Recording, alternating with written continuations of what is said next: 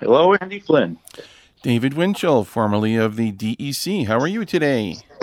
I am fine. I'm, I'm sitting here, you know, reminiscing in preparation for the interview. And one of the things I was thinking about looking at the forecasts, you know, from last week to today till the end of this week um, is the old Adirondack adage that if you don't like the weather, just wait a little bit, it'll change. yeah, it's snowing now. It uh, looks like a nice snowstorm, but uh, spring is coming at the end of the week. Yeah, I can't believe it's going to be in the 60s on Sunday. It's like, holy cow. I'll take it. Yep. Going down that dirt road.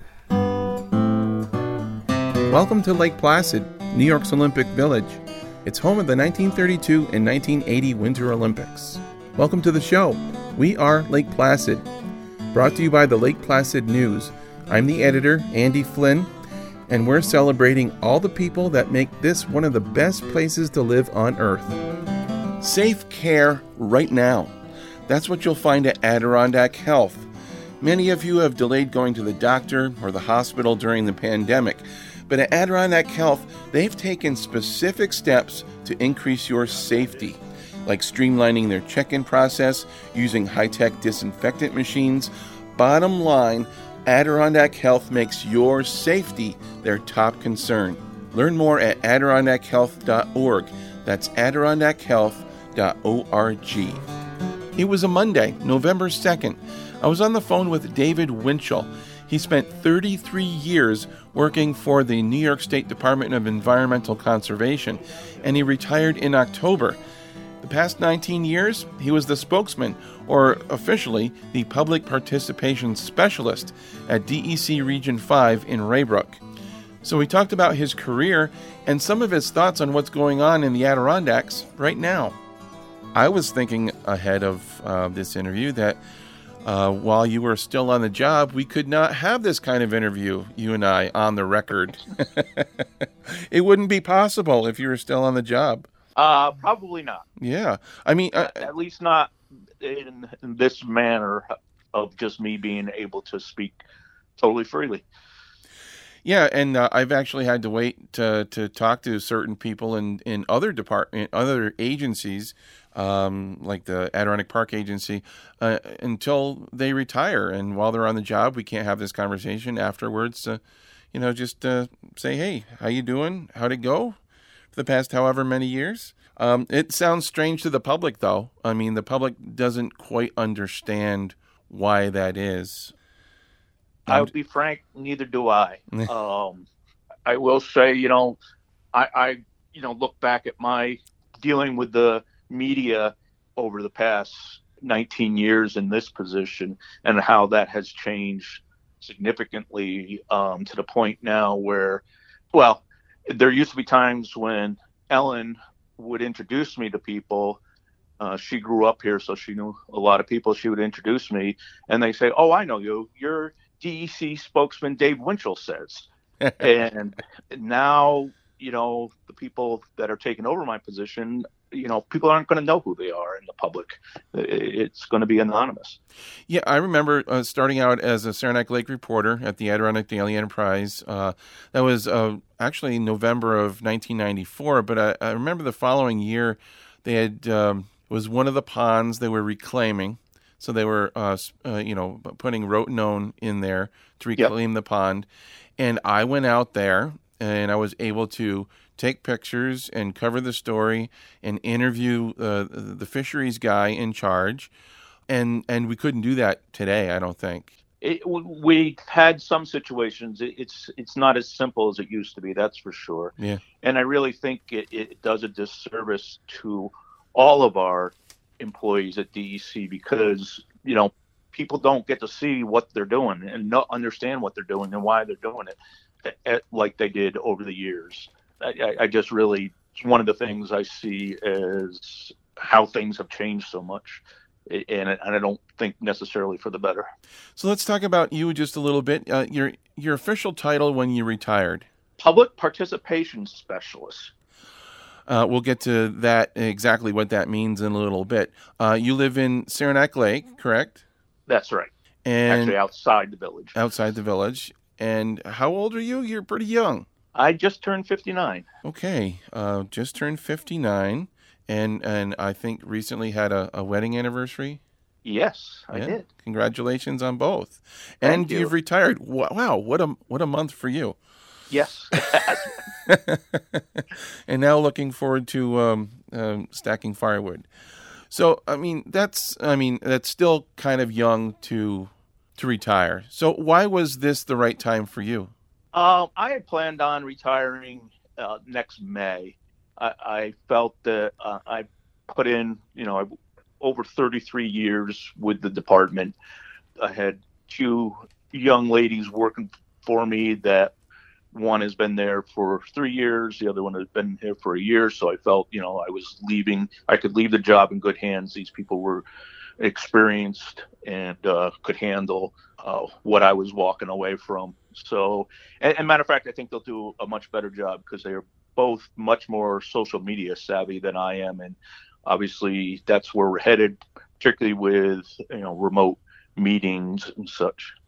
Did the did the pandemic uh, kind of accelerate the timeline that, for you? That, that was definitely part of it. Why I decided to go in October rather than wait till next May. Working from home really didn't um, suit me.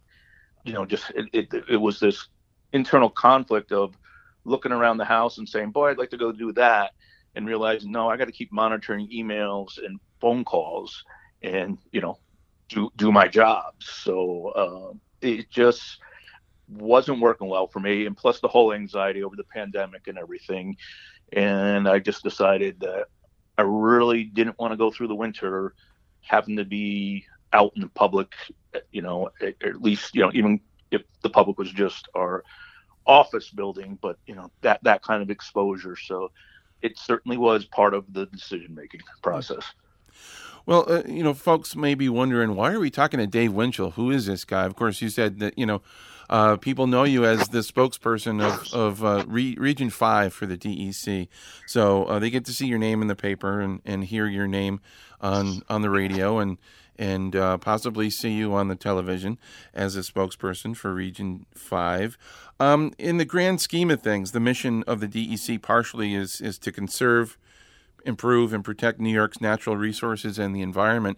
I'm wondering, as the public participation specialist, how is your role in the grand scheme of things uh, to, to do that and, and, and complete that mission? Well, uh, first, let me say that's the first part of the mission Right. The second part of the mission that often gets left out is that it's being done for the health and and I'm not going to get this right. I'm paraphrasing health benefit and welfare, social well-being of the people of the state, and so I think that's important, and that's where I think uh, my role um, really. I think I assisted with that first part, but I was more important in making sure we got that second part of making sure the people, of the uh, state, particularly here in the Adirondacks, both those that live here and those that are visiting here, understand what's happening um, with how we manage the forest preserve, how DEC managed the forest preserve. I'm trying to break myself of that habit of saying we, how the forest preserve was managed, how the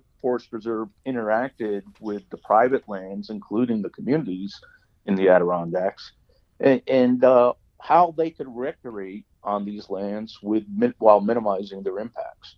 We're going to get to those big picture things uh, more in a little bit. I want to know a little bit more about you. You live in Saranac Lake right now, and uh, how did how did you get here? Did you grow up here? Where, where did you uh, grow up? And and um... I grew up down in the Lower Hudson Valley. Little was a farming community at the time when I grew up, Montgomery, New York. I uh, you know had always had an interest in the outdoors, fished and hunted with my father, uh, fished with friends, hiked and backpacked and camped, boated a little, you know. So I always had an interest in the outdoors. Um, and I pretty much had eighth grade decided where I was going to go to college. I was going to go to SUNY Cobleskill for two years and then go to SUNY ESF for my upper two years, which is how the college was situated. At SUNY ESF was only an upper class school at that time, so you had to get your two years two years somewhere else. Interestingly, and this is something I, I don't know I've shared with many people, but there it was 1970 or 71, I'm not sure. We were heading up to the Adirondacks, coming up the Northway, and just after you know the exchange at the Thruway, I noticed this building with this interesting symbol I'd never seen before. And I asked my father, What is that? And he says, Oh, that's the state agency where the people there take care of the fish and wildlife and, you know, control, help control pollution and things like that. And to this day, I don't know if I said it out loud or just thought it, but I said, I'm going to work there someday. You know, we can say it was my dream came true.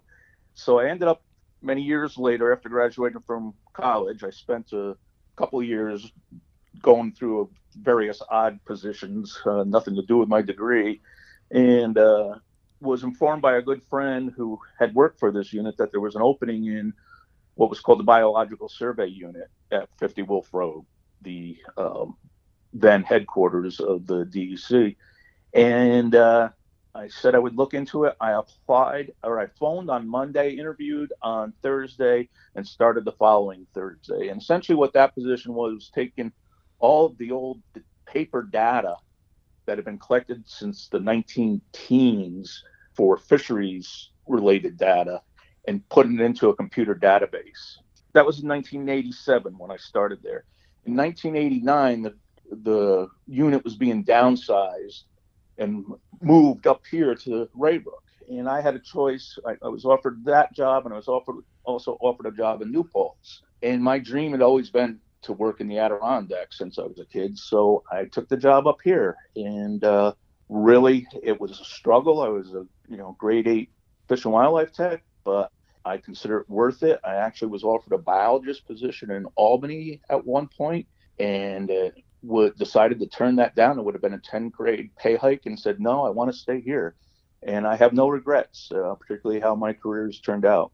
So was it 2001 that you were uh, put in that position of public was it public yes. participation or citizen participation specialist at that time it was citizen participation specialist and in between i did spend so uh, in 1993 and i can't i think it was june i'm not positive that i got took a position as a recycling specialist in the what was then the division of solid waste management and i was with the bureau of waste reduction and recycling so I, I did recycling waste reduction and recycling in, in, Region 5. And I did that until I got the job in 2001 as a citizen participation specialist. So, uh, and that's that's the time that we met. I was working at the uh, Adirondack Park Agency Visitor Interpreter Center at the time. I, I believe that's, that's right. when we yeah. met. So I wasn't in this position uh, in journalism. I was between my journalism jobs because I had just started. I think uh, out there uh, from from um, moving from the managing editor position at the Adirondack Daily Enterprise. So, uh, public participation, citizen participation specialist, it just sounds like you're the middleman, the liaison between the public and the DEC. Is that just a way of boiling it down? Yeah, that really does boil it down. I, am both, you know, the eyes and the voice and the ears um, between the public and the DEC. So I help um, not only getting information from DEC out, but I'm also, as part of my job through public meetings and discussions, collecting information from people and passing that along to my colleagues so they can make informed decisions. Has that job changed over the years, over the past 19 years? Oh, definitely. Um, what I think what it's people have come to learn is that it is more important now than ever. I think I think you know back in the days it was considered oh that, that's a good thing to do now most regional directors look at their um, regional public participation specialist as an important component of the team of how we manage the uh, programs, the various programs, because they need that information from the public. They need to make sure they have good public information going out, whether it's through the media or through public meetings or, uh, you know, now through social media. You know, it's it's easy from the outside uh, looking toward any organization, whether it, whether it's state government, uh, a, a, private organization, uh, to say, well, this is what they should do, this is how they should do it, that sort of thing. There are plenty of challenges in every organization and limitations. A lot of it has to do with money, especially with with budgets and everything. I'm wondering if if money wasn't an object, or if you were in charge, uh, and how how would you change uh, that position? Were, were, would there be any changes um, that you would make? Um, I I just like to see us being able to do more, um, get more uh, efforts out there to do and and obviously during the current situation it's harder, but one on one has always been, or at least you know that interpersonal interaction with people, I feel has always been much more successful. So the, the ability to to have more resources that allow you to, whether it's more staff would be most likely to get out there and actually interact with people personally in person rather than through the phone, through social media, through you know write writings and such. Uh, the the whole pandemic, COVID, uh, coronavirus, whatever you want to call it, um, changed a lot of things. Changed how you worked, changed how I work, uh, changed a lot of things. But it also uh, it brought a lot of people to the Adirondacks when we were, you know, especially to the uh, to to outdoor recreation, whether it was boating or or hiking in the high peaks, those sorts of things, and created a lot of challenges for. Um, for folks, especially for the DEC, who's in, in charge of those wild places, the forest preserve. Uh, how did you see that unfold over the past, you know, six, seven months? Well, I mean, it, it just what we saw was in the middle of, you know, I think one of the biggest effects, and we'll see how they're. I know they're working on their final report is the High Peaks Advisory Group, where we went from being able to meet personally, all gathered in one room, to uh, these remote meetings. And uh, while I think the good thing was that we had that time that people got to know each other, and that made the remote meetings more productive.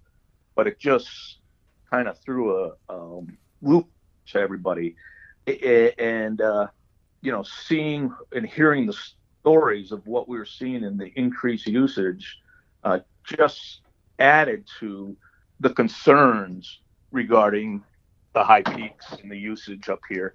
I mean, one of the things we did is for the years we had been doing outdoor recreation promotion, trying to get people to go out and explore. And it came to that, you know, we really, there wasn't any place that people weren't going to.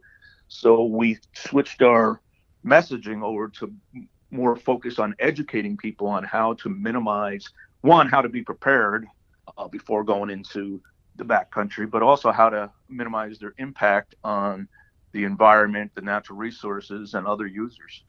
That that seems like it. You know, it's it's a key aspect to protecting the the forest preserve is that education. But it's it's not one of those things where you you know you spend you know one or two years really educating the as much as you can and then you just let it go. It just sounds to me like it's just an ongoing thing and more and more and more and finding all sorts of different ways to do it. But also, if it, it, it looks as though it's it's it that's that's really tough to do, and it's it's um, almost impossible to reach everybody. Do you ever feel that frustration when you were in the job? Oh, definitely. I mean, you know, particularly this year, we even had some people comment that education doesn't work, and it's like it does work. We're just not. We have a whole new audience here that we got to figure out how to connect with. Um, one of the things that also was a setback is uh, last summer we started with the 46ers uh, Trailhead Stewardship Project at the Cascade Mountain Trailhead. And that was working well. And we were looking to expand it this summer to other trailheads. And because of the pandemic, we couldn't do that. So we had more people coming that, you know, as we discussed, these people couldn't go to sporting events, they couldn't go to concerts, they couldn't go to restaurants, they couldn't, you know, all the entertainment things that they did in the past weren't available to them. So the only outlet was going outdoors. I mean, the usage was up, and that's with the Canadian border closed. So, you know, and that they're usually 40 to 50 percent of the people, particularly in the high peaks region during the summer. That's where you know where a lot of our numbers come from. So, it was just amazing to see the kind of numbers. One of the things in the High Peaks Advisory Group, one of the things we were looking at early on was okay, what is the data we need to get the information to help us make informed decisions? And early, shortly after the pandemics began and we saw all these high usage, the data people were like, it doesn't, this is an anomaly. It's going to be an anomaly one way or another. So it doesn't make sense to start collecting data this year. So hopefully things will be I think usage will still be up next year. Uh, who knows where the pandemic is going to be, but I, I, am I'm hoping it's not up near as much as it was this year because uh, it, it just you know we were overwhelmed, and it wasn't just you know the back country that was getting overwhelmed. A lot of the front country and communities were being overwhelmed as well. Yeah. Well, one of the, the solutions that a lot of the environmental groups and even some uh, newspapers around the, the North Country region have editorialized on this is is to set limits of, on how many people can go in the backcountry and how do you do that? Uh, when I say backcountry, I mean Eastern High Peaks, the, the highest usage area, yeah. and, and, to to do that, uh, institute a, a, permit system. What are your thoughts on that? I, I really don't know on, on that. You know, I, I see the need. I do think we need to do something different.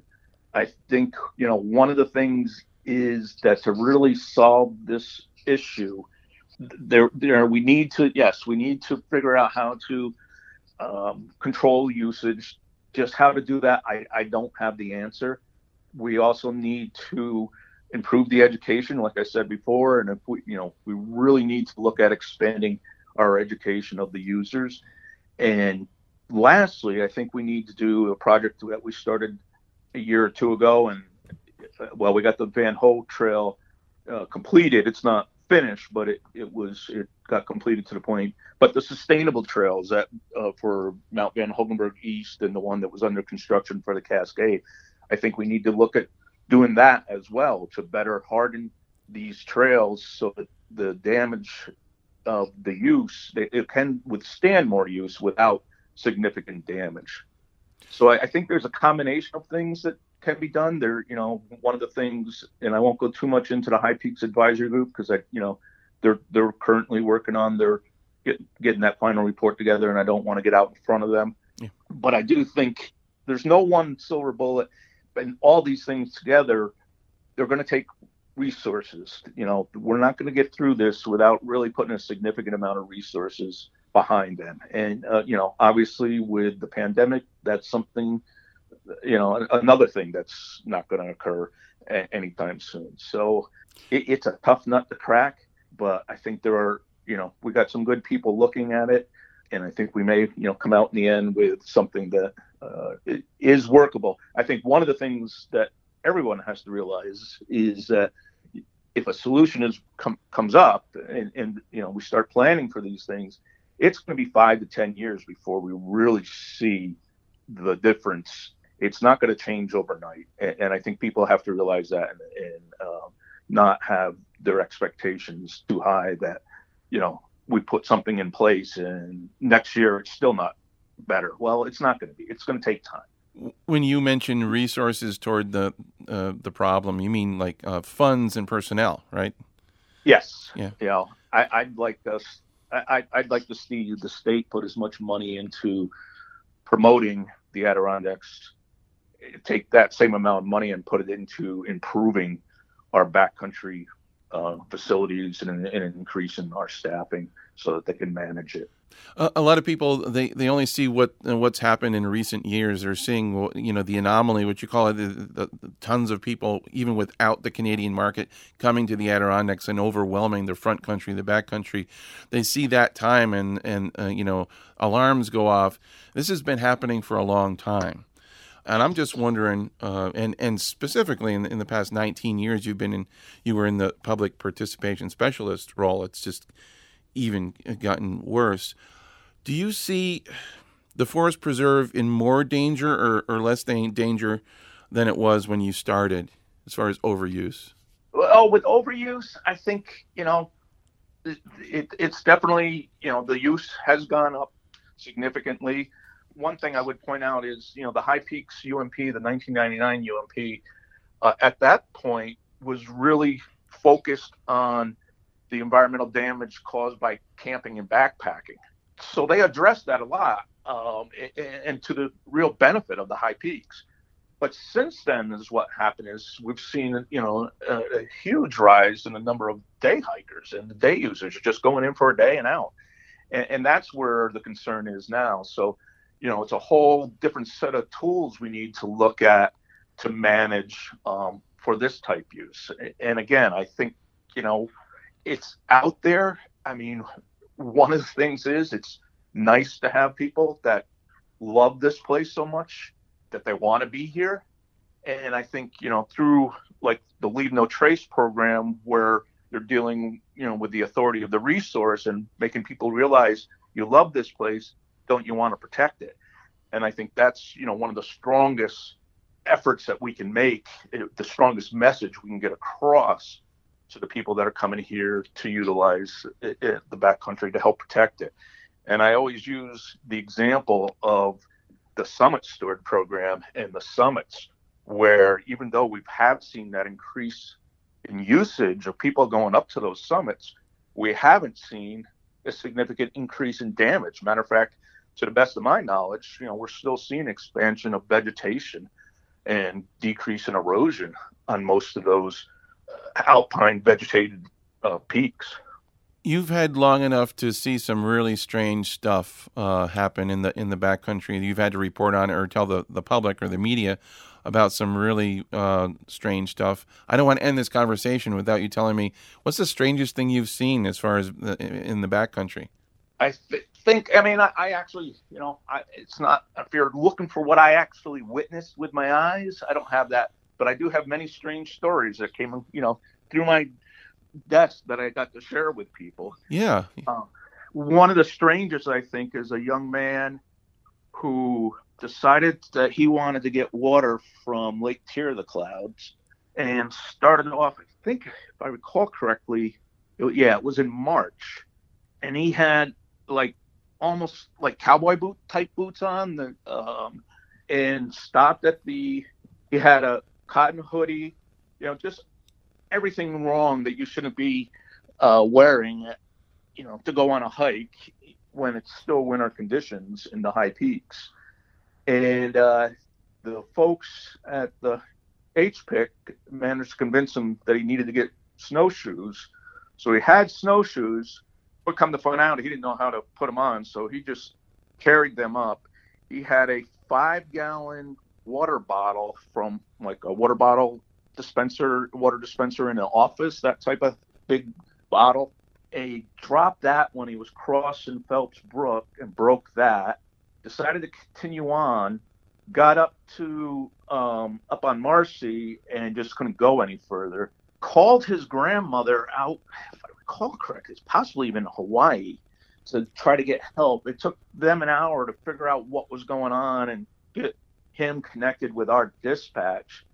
At which point it was dark, and he uh, wanted us to bring a helicopter up to pick him off the mountain. And uh, conditions were poor, um, so even if we had wanted to take a helicopter up there, it, they, they couldn't fly in those conditions. He specifically asked if don't you have somebody like Bruce Willis or Rambo that's willing to, you know, hop in that helicopter and come up and get me? Forest Rangers talked him into putting his snowshoes on and heading back down the path. So he's headed down the mountain while we were sending uh, Forest Rangers up. When they met up with him, they were talking to him and they were like, "What were you going to do for food?" He says, "Well, I was going to fish, you know, catch fish out of Lake Tear in the clouds and eat that." Um, there are no fish there, one, and two, it wasn't trout season yet. We got back to Phelps, the crossing at Phelps Brook and made him pick up all the broken glass to bring that out. It, it, it just was the most bizarre thing. And then I think less than a week later, he was involved in a snowmobile accident and a rescue over in, on the western part of the Adirondacks in DEC Region 6, the same fellow. So I, I just perplexed by the people like that that have no clue what they're getting themselves into. And, and you know the, the, worst part is we you know had to send four forest rangers out in bad weather to you know rescue him from someplace he should have never been. And the the weird thing is these things happen all the time. I mean a different scenario you know but right. people being unprepared and having expectations getting into situations they have no idea you know. Um, yeah. So education. Well, the other, you know, yeah. Go the ahead. other thing I just, I just want to. The one that always baffles me is, and, and like the, it was the weekend before um, I retired, that they had, I think, eight rescues, eight or more, and all half of them were people that didn't have a flashlight or headlamp and got stuck out after dark. And it's such a simple thing that, you know, make sure you have that with you. And those people could have gotten out easily. Something that simple. It, it just yep. boggles my mind. So, what do you, you know, as you retire and go into the sunset down south, probably eventually, right? We, we, yeah, we'll probably at some point in the near, well, I don't know how near future, but we plan to send spend six months down in South Carolina and six months up here. Yeah. What do you what do you see as the future of the, the forest preserve in New York State in, in the Adirondacks for the next ten years, twenty years, thirty years, um, given the current situation? I don't know. I'm not. I, am not a good prognosticator, but one of the things I do feel confident in is two things that I saw in this position, and that is the passion that the people that live here have for the Adirondacks. And let me go back to one of the most enlightening uh, and satisfying moments personally and professionally in my life was in 2002. I was less than a year on the job, and we are starting to starting to draw up the management plan for the Saranac Lakes Wild Forest.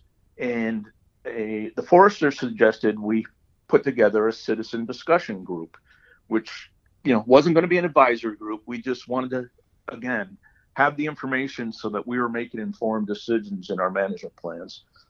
Uh, we invited representatives from each of the four towns that the Saranac Lake Wild Forest sits in, and each of the four at that time environmental groups um, to send representatives, and then we had a sportsman uh, representative.